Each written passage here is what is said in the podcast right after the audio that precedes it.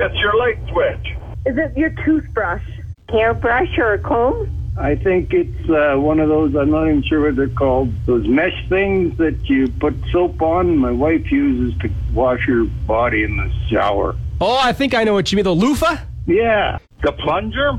I th- think it might be the lever on the flush tank. A hand towel. Close enough. The towel rack. Yeah. We'll give it to you because by way of the towel, that makes the rack dirty. Oh, I see. Okay. GX94.